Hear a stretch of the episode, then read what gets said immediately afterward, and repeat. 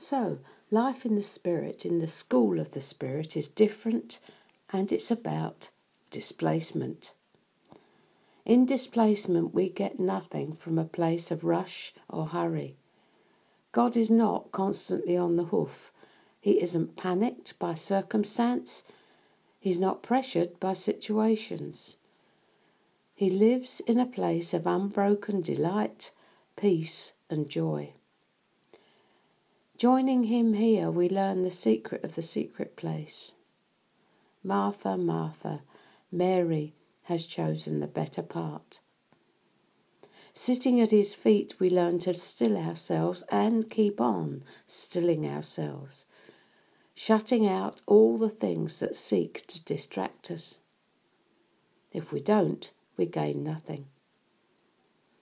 This is not the place of the quick fix, the spiritual shot to keep you going between crises, the ups and downs of good and bad meetings. We're learning a different way of living from a different place. We will no longer be subject to our circumstances. Our circumstances will be subject to us. And it begins with this D word. There's a lot of those displacement, displacing our turmoil with His peace. Accustomed as we are to living from our soul, where our happiness depends on what happens, we are learning to live from the deep well Jesus is digging and constantly filling on the inside of us, from our spirit man. There we can drink both sparkling and still water any time we like. He's the water of life. Drinking from him, we will never thirst again. But the journey to this secret place will not be easy. He makes sure it isn't. Here, the true battle for your soul takes place. Everything and everyone, bless him, will conspire to invade your peace. He allows it to strengthen you. The devil is there to strengthen you spiritually People are there to grow you in grace, the fruit of the Spirit. So everything is for your increase, profit, expansion, multiplication, or upgrade. Cool. It's all good. The whole point is, my darling, peace is a weapon. And in your circumstances, you learn to use that weapon effectively.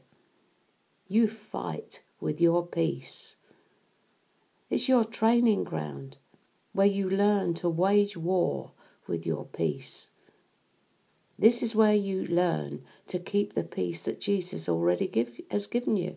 My peace I give you, he says, not as the world gives. You have it. Now you're learning to keep it and use it. To use it to battle your circumstances and situations. You need trials to practice on, to practice holding your peace until you've got a 101 pound pressure on the inside to 100 pounds pressure on the outside. Brilliant. Only he would think of that. You are learning to recover and hold your own inner territory that was lost at the fall, so pressure must come. You can't be an overcomer without something to overcome, to state the obvious. It is at this point you will be tempted to cave in, give up, and surrender to the situation and the enemy of your soul because you think it or he is stronger. It's not the case. This is where you really discover what Christ in you, the hope of glory, really means.